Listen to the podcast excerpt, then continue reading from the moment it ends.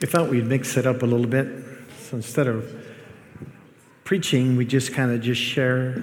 We still want to continue looking at this theme, one big family, finding place and purpose together. And on that slide, I think that we have there uh, just different. Uh, you see those words that are up there? For us really to find our place, sometimes as a pastor, I would just share this. Many people in churches today that they do not, they're not able to enter into their place because they really don't know their identity in Christ. They really don't know who they are.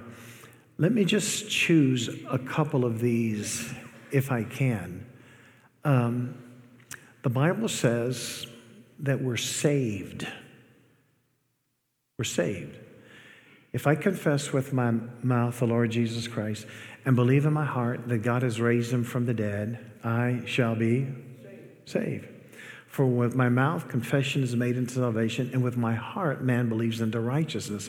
So if God's word says I'm saved because of my declaration in what he has done for me in Christ, if God says I'm saved, then guess what? I'm saved. And you're saved. You're saved. And yet sometimes the devil will come and he'll lie to us. You're not saved. You're not saved. But God's word says just the opposite. The scripture says that we're new creations. Ken came up here a while ago and he shared. Ken's not the same person that he once used to be. God saved him. God's made him to be a new creation. Lorette was sharing in our Sunday school class. Most of you know, before I became a Christian, I used to uh, smuggle drugs from Mexico, and I would exchange some of the marijuana in Mexico for uh, 100 hits of acid. I'd exchange one pound of marijuana for 100 hits of LSD. And I was going to put that LSD in the University of Texas water system because I really thought that if everybody got high, that that's what would make the world come together. I wasn't saved.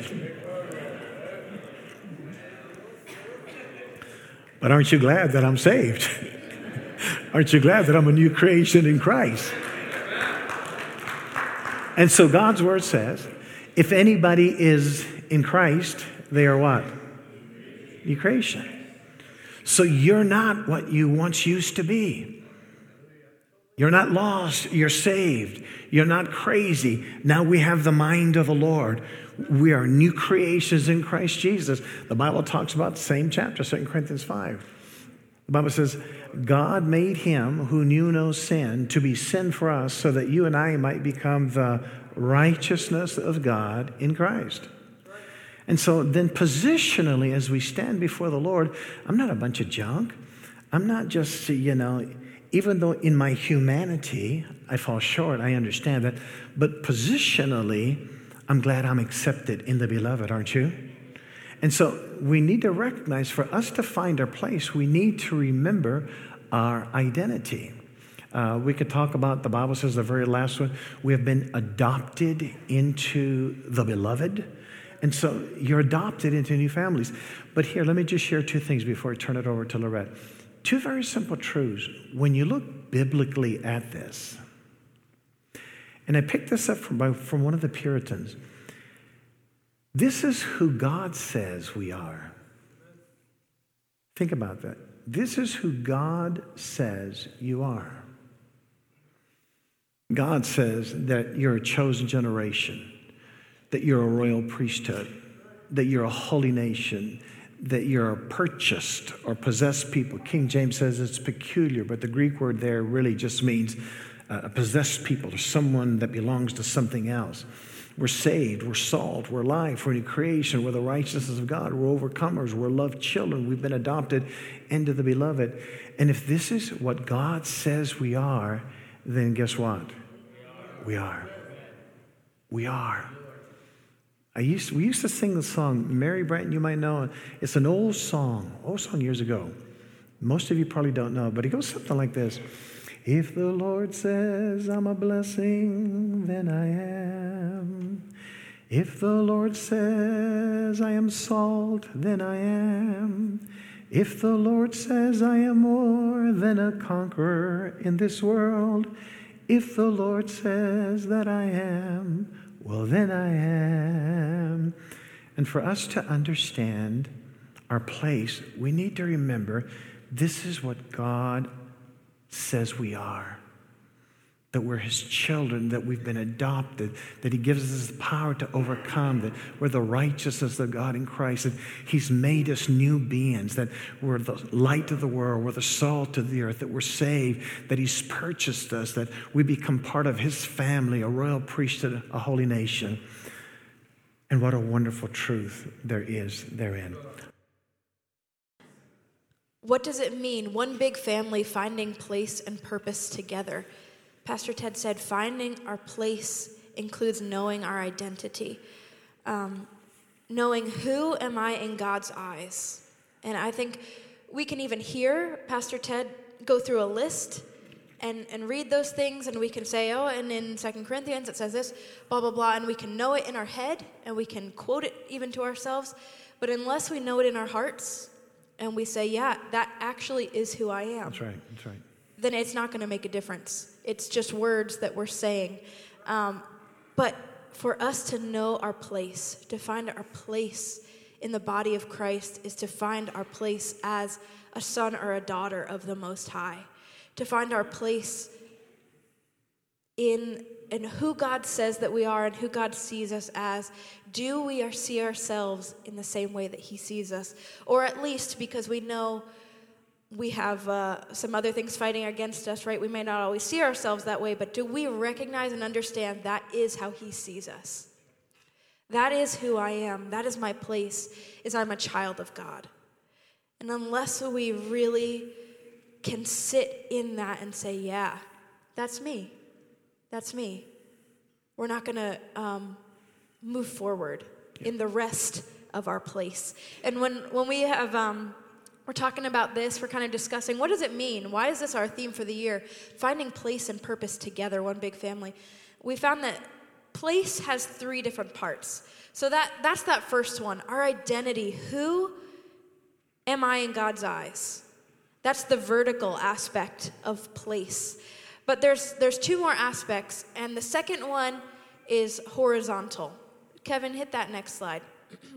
the next one is the horizontal aspect of place, and that really encompasses our relationships with people in the body of Christ. Our relationships. Who am I? Go back to that other slide, Kevin. It's one more slide. Identity, relationships, and passions. So the the horizontal really hinges all on relationships. Who am I in God's family? So there's who am I in God's eyes, but then who am I in his family? Do I see myself as a sibling or a parent or a child, a friend to someone that's sitting down the row from me in this very room? Who am I in God's family? Um, when we're talking about finding our place together, intentionality is the biggest, most important word that we can remember. I wrote down a few little things that are sometimes even a challenge to me. Man, how can we be intentional in, in our relationships in this body of Christ? Change seats. Maybe move literally one seat closer to the person next to you in the row. Something so small as a physical movement can create more um, opportunities to share in relationship with somebody next to you. Um, how about inviting someone over for dinner after church to learn their story? Doesn't have to be expensive, right? How about just giving somebody a hug? Some people hate hugs, so ask first. What about sending a text of encouragement? Something I really dislike the term do life together. Have you heard that before? Doing life together. But there's really no other way to put it. Offer to help out with a household task or an errand. I know one of my favorite things to do with youth kids is to say, hey, you want to come shopping with me? Grocery shopping for my own groceries, right? Or for something that we're doing, or um, go with me while I go to this other kid's basketball game. Um, it's just spending time together is what is going to bring us together and build relationships. Um, invite someone to join you, or invite yourself to join them, right? Maybe you know someone, maybe it's me, someone who's always, always busy, and you're like, when can we ever have time to hang out? I'm looking at Christiana because she says that to me. When do we have time to hang out? Maybe um, there's someone like that in your life that you can say, hey, let me come with you when you go do this. Right? It's inserting yourself, it's being intentional. So there's the vertical, there's the horizontal. Um, I think more than, I'm jumping ahead of myself, more than necessarily what can I do, it's making sure you know who, I, who you are in the family. Who you are in the family. So, like I said before, are you a parent? Are you a, stu- a, a child? Are you a sister, brother? How can you be sure that when someone looks at you in the church, they say, That's someone that I can look up to, or that's someone that I can invest in, or that's someone that I can blank? Are you someone that a younger person or a kid or a youth can look to and say, that's someone I could really see as like a spiritual parent in my life. Or your peer, that's someone that's really a sister or a brother to me. They've been intentional with me. They've cared if I haven't been at church and they've sent me a message or they visited me. They sent me a card. This is someone that I really could look up to. Right? If you see yourself, maybe I'm I'm a child and I really need to come underneath someone who's an older saint and say, wow, yeah, that's a mother father to me. Um, knowing our place is knowing who does God say that I am? And then who does he say that I am? Who am I in his body, in his family? then the last thing, so we got vertical, right? Identity, we got horizontal relationships, and then we have passions. Because really, to know your place is to know who God created you to be individually, as an individual, because we all know He's created us as His children and to love other people. But how, how did He make you an individual that you can know your place? What has God put in your quiver? How has He equipped you and enabled you to serve? Has He made you an encourager, a giver, a protector, a teacher, a student, a worshiper, a helper? Has He made you sensitive to the feelings of others? Has He made you bold and outgoing? What are the things that God has equipped you with? What are your passions? Who has He made you to be? Um, just to make this a little bit personal, I've always been drawn to the arts, right? Music, painting, um, drawing, designing, but also uh, to aesthetics, right? The way that a place um, or an event or something, an environment makes someone feel. Um, and some may not understand or think that that's not important. But to me, these are very important and shape the way that I live and I love. And I'm a creative. I know that the Lord gave me these passions to use for His kingdom in His body. Um, a few weeks ago on a snowy Sunday, we had an impromptu testimony day, right? Some of you were here, and that was really a beautiful Sunday. If you were here, if you missed it, I'm sorry. Um, but some of you, you heard me share about the first time that I found my place um, as a worshiper and as a leader.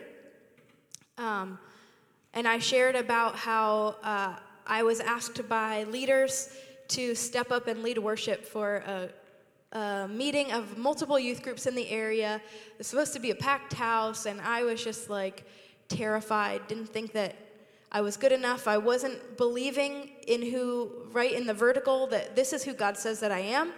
I wasn't believing any of that. I wasn't seeing myself as someone in the horizontal that could really be a leader or be someone worthy enough to lead other people in worship. I was like 14, I think, maybe 13. Um, but my leaders, Lorette was one of them, um, encouraged me and really challenged me and said, Hey, you're it. You're who we have. So we need you to step up and do this because we know God's given you the, the talent, but you need to take hold of it. And, um, and I was surrounded by youth friends who prayed for me, encouraged me, spoke words of affirmation, and said, No, you can do it. Like, and, and really prayed for me. And I remember going the room right next door just sobbing. Um, I don't want to. I don't want to do it. Right. Um, but then when I I was obedient and I walked and I took my first little step onto the stage right over here, and I felt like the Lord said, right in my spirit, Hallelujah. Stay so close to me that you hear my heart beat louder than yours. And I knew this isn't about me. The Holy Spirit's going to work through me. He's going to be the one that's speaking. Um, I, I, said words to challenge the congregation of students that I knew were not my own words. And um, at that moment, I realized, man, God really, He can use me. He didn't just give me a talent to sing because He wanted me to sing, but He wanted me to know my place as a worshiper and as a leader of, of people in worship. And, um, and I just wanted to point this out of why I told the whole story is because of that word together, finding our place together. Um, you may be the me in this story, right? You may be the one who has this passion and you don't know where God's wanting you to use it, but you know you have it. You may be the leaders in this story who are challengers and you're calling that out in people. Or you may be the peers who are encouragers, who are um, speaking words of life and, and helping along the way.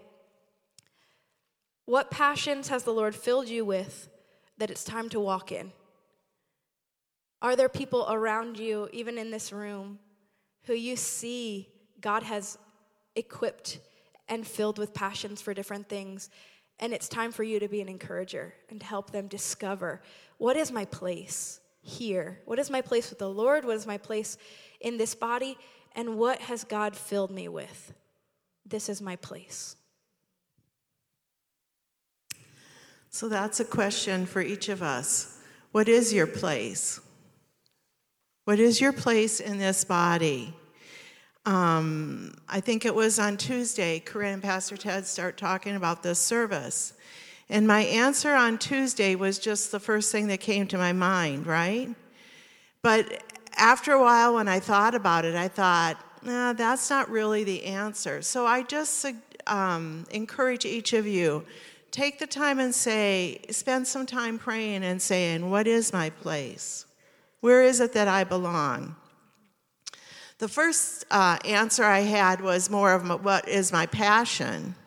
I'm going to talk about that in a minute, but um, I would have to say this What is my place? What is my place at Tri County Worship Center? Uh, it could be teaching children, it could be teaching a ladies' Bible study, it could be cleaning up after an event, it could be planning an event, okay? It could be decorating for Christmas or praying with someone. Could be typing a letter or helping with a life group. It could be this, it could be that, it could be ba ba down the line, right? Am I excited about all of my places at Tri County? Probably not, truthfully, right?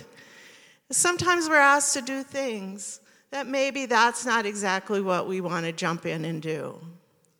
But what is my place? My place, my answer to what is your place, my answer to that is my place is to do all that I can do within my abilities to make this the church that God wants it to be.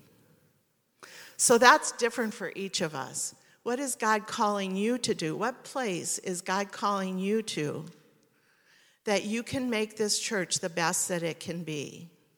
Where are you needed? Maybe where you want it, but where you need it. Because when we all come together doing what God has called us to do, that is when we would have the body God wants for us. But now I will say, so that's my place. My place is doing what's needed in this church to make it successful. What's my passion? that's a little different, right? I would say my passion is to work with marriages and to work with women. You know, um, when before Ken traveled a lot, um, I would say my passion was totally different. My passion was to support Ken when he ministered, to work beside him, to help teach with him, to help counsel couples with him, to help do what it was with him. But God's changed that since um, Ken has traveled a lot, and he has put more of a focus on what is your passion? And my passion is working with marriages and working with women. So there's things that you do within the church that you do because it, need, it needs to be done, but there's things that are exciting to do. And you know, I, I have to say this about the children's ministry. Sometimes I'm like, okay, I can admit it, all right? Probably one of the things I'm not all that excited about is teaching the children. That's just a fact, okay? But when I am with people and I see how excited they are and how much they say, this is what we want for our kids, I'm just like inspired. Isn't that great? That God gives us all different gifts. And when you have a passion for something, that is what God has called you to do.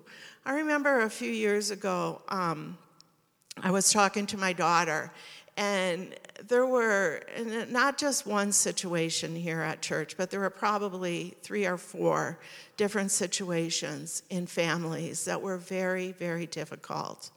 And it was overwhelming. And I didn't tell her about the situations, but I said, I, it's too much. I'm getting calls, I'm getting, you know, I have to be supportive and and this is breaking my heart what's going on in this one family and it is just overwhelming. And my daughter said to me, "Mom, you've got to find a different job." And I thought, I wonder if I do. But I thought about it for a moment and I thought, you know, Finding a different job wouldn't change that.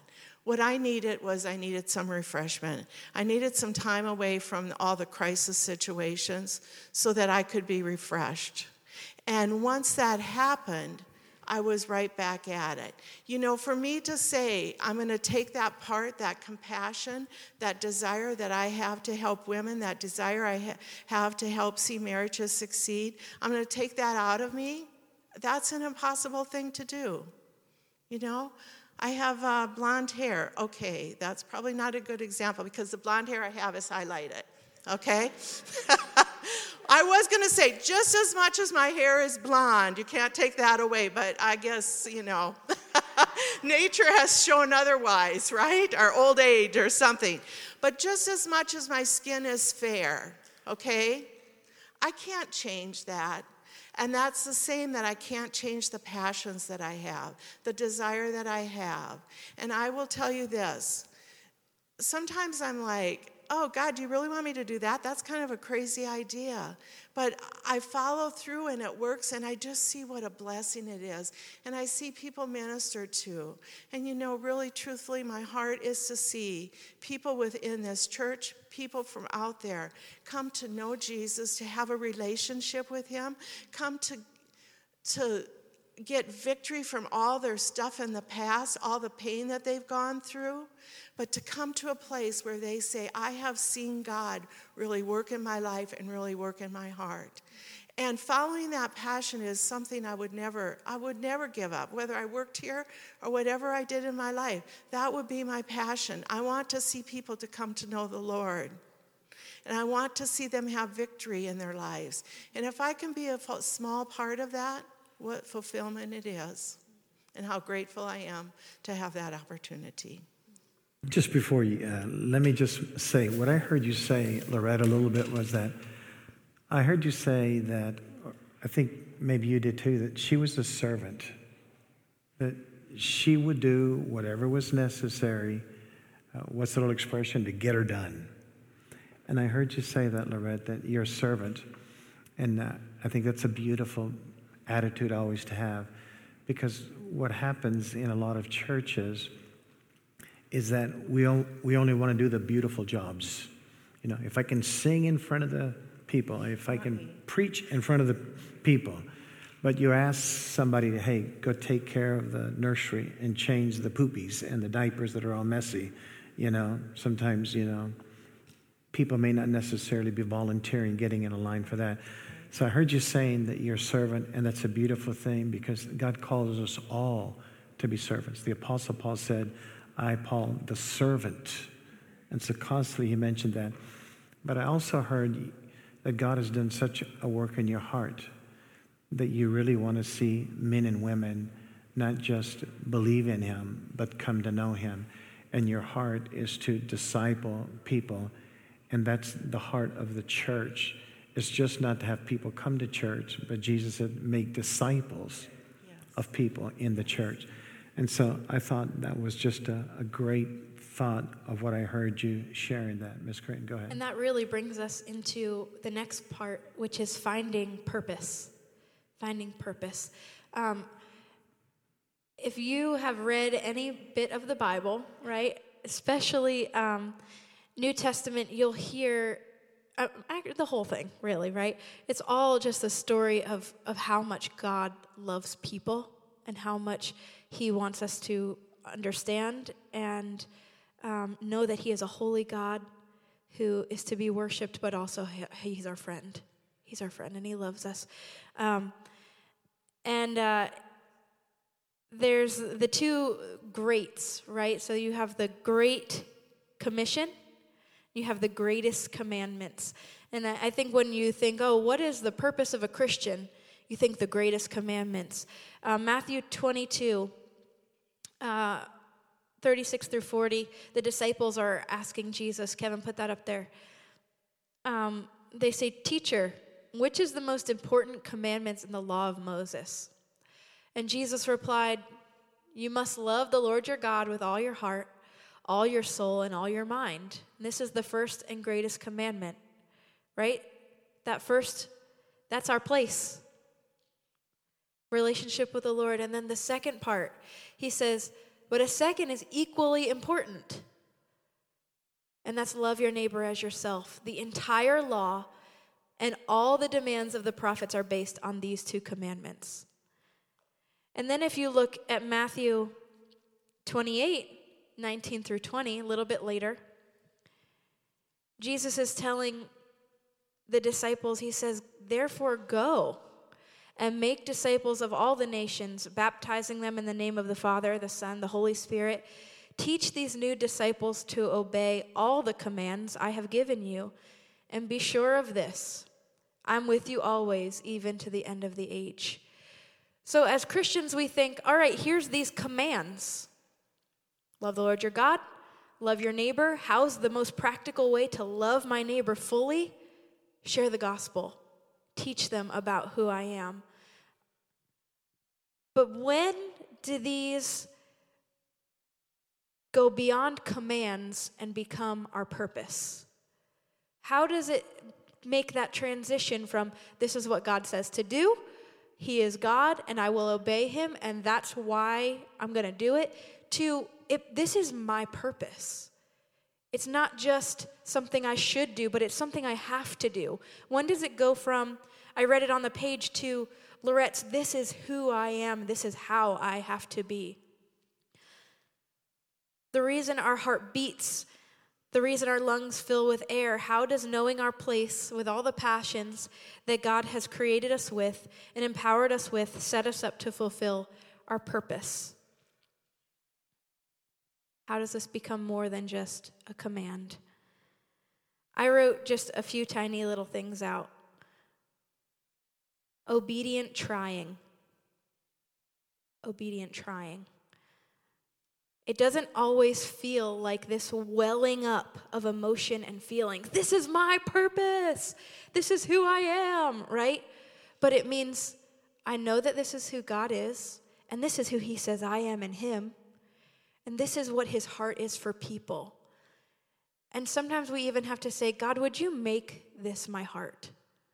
Would you make, we see David pray all through the Psalms, right? Lord, would you will I will my heart to love like you love. Would you make me love like you love? Would you give me this passion, this purpose? Obedient trying. Um, something that we do with the youth is called Fine Arts, and their slogan is discover, develop, and deploy your ministry giftings. And I thought, man, isn't that the same for us? We're discovering our place, we're discovering what God says our purpose should be. And then we've got to develop that. We have to obediently try.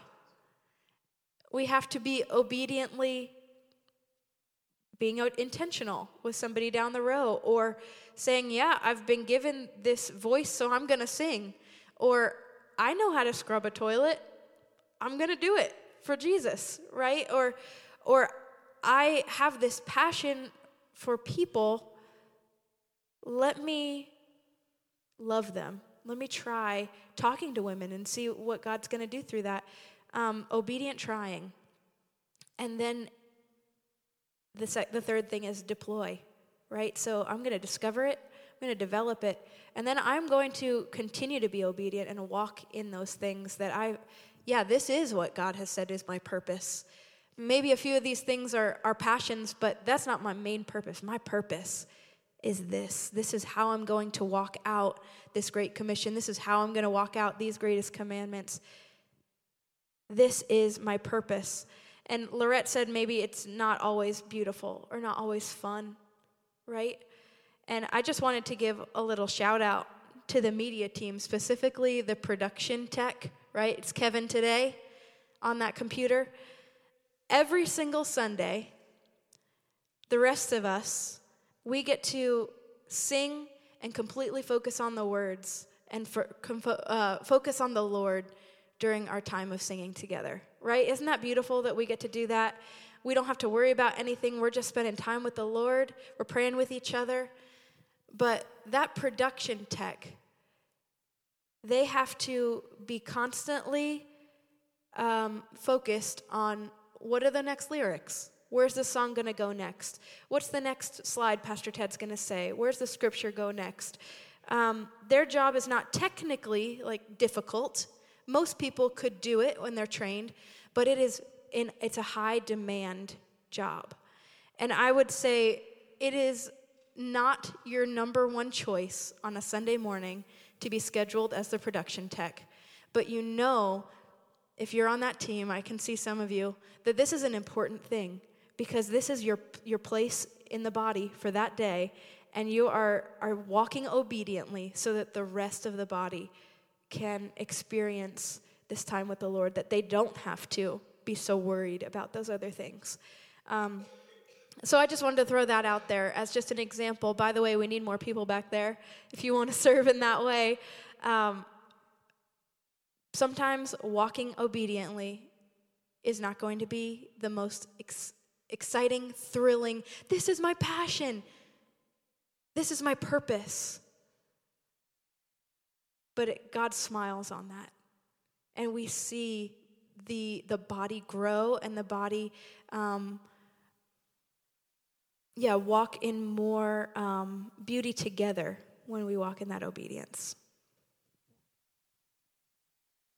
So, purpose. Again, I would say, you say, uh, why is that your purpose? And I would repeat again, because I want to see people find victory in their life. I want to see people find healing in their life. I want to see people find the power of God in their life. And if I get to be a small part of it, what a blessing and a joy that is, and how great it is to see. Um, and it's not, you know, there's people in this church that struggle with that. But as I said before, there's a lot of people out there. I want to see that in their lives also. Um, I mentioned, I'm just going to tell you a, a quick story. Um, I mentioned before, I felt like my purpose was different before when Ken was here all the time. Um, but what happened when he decided he was going to travel more, um, I said, okay, this is the way it's going to be. And I felt like a lot of my purpose was not going to be in effect anymore. I still could do things, but I didn't realize God was setting me up for a different purpose. And um, there was a particular uh, friend of ours that um, was really hurting and spending a lot of lot of time just trying to work through a muddle of of hurt and grief and pain in her life. And I started spending a lot more time with her. And as I did, I really got to know her. And I would have never been able to do that if Ken had been there. Not that he would say you can't spend time with her, but it's just your time, your freedom that you would have, right? And I had a lot more freedom to do that and spent a lot more time with her. And then there came a point where she decided to make a decision. And it wasn't anti biblical what she de- was deciding, but it just wasn't a wise decision, right? And as her friend, I shared that with her and she wasn't very happy with me, and there was a break in our friendship. And during that time when there was a break in our friendship, I was really praying, and I said, God, you know, I was not happy that Ken was traveling so much. And I said, God, you know, this is just not right. We were doing things very well, and, you know, and all of a sudden he's not there and then i tried to really reach out to this woman and it's not going very well and i heard as clearly as you can hear me i heard the lord speak to me and say this is my calling for you this is what i'm calling you to do and i knew that that was truth he wasn't saying, be comfortable in what you did before. I'm calling you to do something else. And maybe not jumping or swimming into it, but I did move into it. And I can see as I look back over the eight, last eight years that Ken has been gone a lot, I can see what God has really done in my life and how He has changed me and made me into who He wants me to be. So sometimes it's scary. Sometimes you're like, oh, that's not what I want to do. And sometimes it hurts, you know, when you try it and the person that you're, you're with hurts you. That does hurt. But you know what? I do know that that's what God has called me to do. That has, has been my purpose. And I certainly have full support from Ken, which I'm grateful for. You know, it's not a division in our lives. I'm very grateful for that. But I know that um, that is my heart. I just want to see women really healed, come to know the Lord fully, and fully serve Him. That's it. Corinne, do you have a final thought, or Lorette, do you have a final thought? I heard you say, Lorette, that sometimes God's will is not necessarily easy, sometimes, but God's will is always best. I like to use the expression that I shouldn't be afraid of God's will. I should be afraid of my will. My will got me into a whole bunch of trouble and a whole bunch of foolishness, but God's will will always lead me to life. So sometimes God's will, the fulfillment of it may be difficult, but it's always wisest and it's best. That's what I heard you say. Uh, final thoughts, Corinne. I heard you talk a little bit about deploying or developing, the word developing. Think about that for a second. Let me just mention this thought. Uh, what I did for Christmas, this is kind of an unusual thing. Uh, I've always had this passion of reaching uh, lost people. And what I did the day before Christmas Eve, I went around to 10 of our neighbors, but I specifically talked to each one of our neighbors and I asked them to come to my house at a certain time. And so when I went to the first neighbor, I said, Oh, I'd like you to write a card because we want to honor the neighbor next to you, whose their names is the Mises. Their daughter is battling, uh, she's had a mastectomy and she's still battling a lot of uh, chemotherapy, and the family was real discouraged. I went to the Mises and I said to the Mises, we really want to honor uh, the, uh, the Martins because they've just had a baby and they're new in the area. And I went to the Martins and I said, hey, we want to honor uh, the Tiganellis because she's just lost her husband. And I said to the Tiganellis, we really want to honor John and his wife. So I went to all the other nine other families or 10 other families, nine of them came. One did not come. But everybody that came, they thought they were coming to celebrate somebody else. But when they came to the house, they didn't know that somebody was going to be celebrating them. So it turned out to be just a wonderful, wonderful time. And one of the ladies, one of the ladies, uh, so sweet, her husband used to be the director. She came also, she's my neighbor. That's Grace Shake. She's back there. And Grace, she wrote cards to everybody. and, uh, but she expressed her love to different people. So everybody came thinking it was about somebody else, but it was really about them. But it was just a way of what can we do to get people. I just want to just share Grace's husband, who used to be the director at Teen Challenge, and a great, great, great, wonderful man of God. John, John and his wife Kai, as far as I know, they're really not believers. And some of the other families, they're kind of nominal believers. They kind of know about the Lord, but how much they really in, they know about the Lord, I don't know. But at least I know that John and his wife, they're, they're not there. And uh, I shared about Grace's husband and how that he was struggling after he's Canadian. He had been gone one year to Central Bible School in Springfield, Missouri but he was having uh, questions whether he should go ahead and be a preacher. He went back to Canada and he was working on these high, these high, I don't know what word, um, these high, is it tension? The, the, the electrical lines that have about 66,000 volts.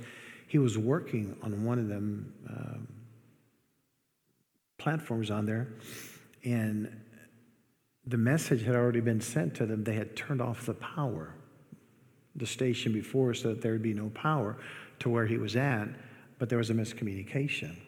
And as he went up to touch the wire, I'm not exactly sure what happened. It could have been some arc or something, but it knocked him down, and everybody thought that Reg had died. They took Reg to the hospital. They thought he was dead. I'm not exactly sure the whole circumstances. He was uh, revived or resuscitated, or he was brought back to normal. And he decided, God, I hear what you're saying. If you want me to be a preacher, I'm going to be a preacher. But what I shared, when I shared that, John and his wife Kai, they were able to hear a testimony that God still works in lives today. And so I just shared that, Corinne, about deployment, you know, that sometimes you got to work at your gift so that God can be glorified. You have a final thought, Corinne and Lorette? Do you have a final thought? I think that the the most important things of this morning are do you know who Jesus is and who he says that you are? Do you know more than just that it's written on a paper that you know it? Do you know it? Does it affect the way that you live your life? Because if you know who God says that you are, you're going to reach out. That's just, it's just what, what happens. Um, and we can get caught up in, in so many different things in life, but um, let's get back to that place of knowing who God is and who He says that we are and who He's calling us to be. And, um, and those, those things will no longer just be commands in a book um, written by a God who we respect, but they will be this is my purpose. And I'm going to walk it out in this way and I, I have this relationship with the Lord where He speaks to me and I listen and I obey. And um, maybe it's not. Um, it's not flashy and it's not exciting and it doesn't feel all feelingsy all the time. But this is who God says that I am, and this is what He's called me to do. And this is not only what He's called me to do, but He's empowered me to do. And um, Maybe it will take trying some different things out that He's given you passions for. And maybe, like Lorette said, your purpose will change in different seasons or the way that you carry out that purpose. But let's get back to who does God say that you are? What is your place and what is your purpose? Before you go, Lorette, is there a possibility that we can um, be in the church and still be not free and not really understanding our identity. And you're saying yes because? Yeah, I think definitely. I think we, a lot of times we listen to um, se- our own self negative talk. We listen to um, maybe the voice of the enemy that gives us these different um, other messages or these different um, things you're you're not good enough you're not whatever nobody invites you over all of these different things that we then rattle around in our brains and we we make them bigger than what the voice of god says and, and i think we then um, react to those voices much more easily than we really listen to the voice of the lord and we give our own voice a pretty big pedestal in our lives. When we should give it to the Lord. Right. Yeah. I was just thinking, Lorette, finish it up here for us. I was just thinking, Corinne, as you're saying, Lot's wife was out of Sodom, but Sodom was not out of Lot's wife. And so, even though she was free from what was going to occur in Sodom, she was not free from what was occurring in herself because she was looking back. And too many times, I think what happens in churches, we look back and this is what I used to be, or this is the way it was, etc.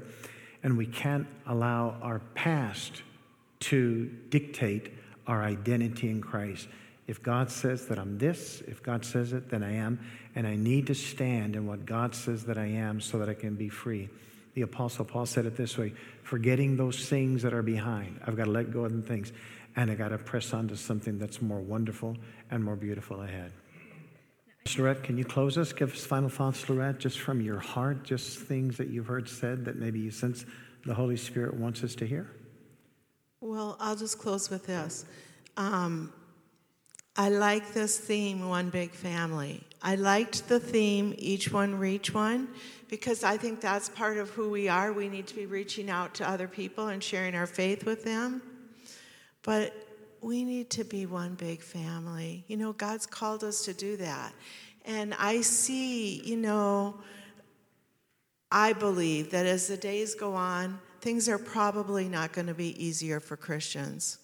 I think we'll probably run into harder times. But I believe that my family would be here to support me. And I'm here to support you. So let's not just be, oh, that's somebody I go to church with. Oh, Rodney, that's somebody I go to church with. No, did you know this about Rodney? He loves God.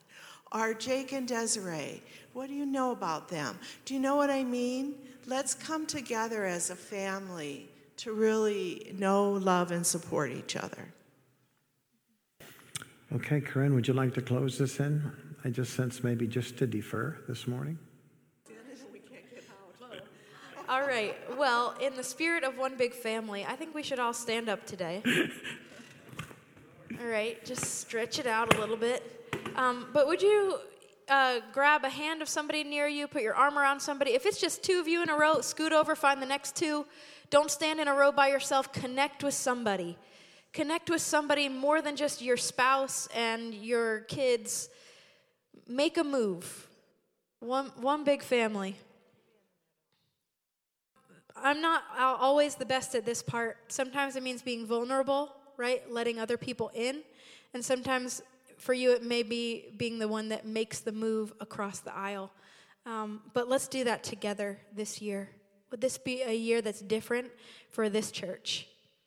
Jesus, we are so thankful that you have made a way for us to have a relationship with the Father.